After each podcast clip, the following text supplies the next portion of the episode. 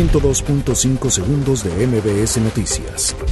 El INEGI informó que en el último mes de 2019, el índice nacional de precios al consumidor registró un alza de 0.56% respecto al mes inmediato anterior, así como una inflación anual de 2.83%. El presidente de la Comisión de Salud del Senado, Miguel Ángel Navarro Quintero, anticipó que la próxima semana se reunirán con funcionarios del sector salud para analizar la problemática de los cobros indebidos en el INSABI.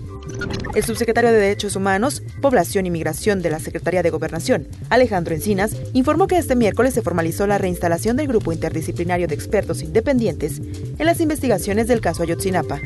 En Palacio Nacional, el presidente de México presidió la ceremonia oficial de instalación de la presidencia pro tempore de México en la Comunidad de Estados Latinoamericanos y Caribeños para 2020.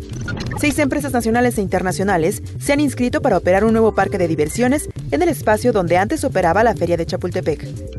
La Procuraduría de Justicia Capitalina concretó una orden de aprehensión por el delito de uso ilegal de atribuciones y facultades en contra de Fernando Javier L., ex colaborador de Raimundo Collins.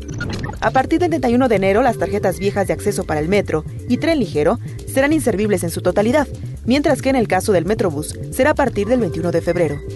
El Servicio Meteorológico Nacional informó que continuarán las bajas temperaturas en la mayor parte de la Ciudad de México.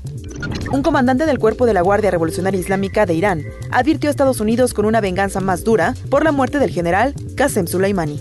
El cantante canadiense Justin Bieber confesó que le fue diagnosticada la enfermedad de Lyme, la cual explicará en su documental que estrenará el próximo 27 de enero. 102.5 segundos de MBS Noticias.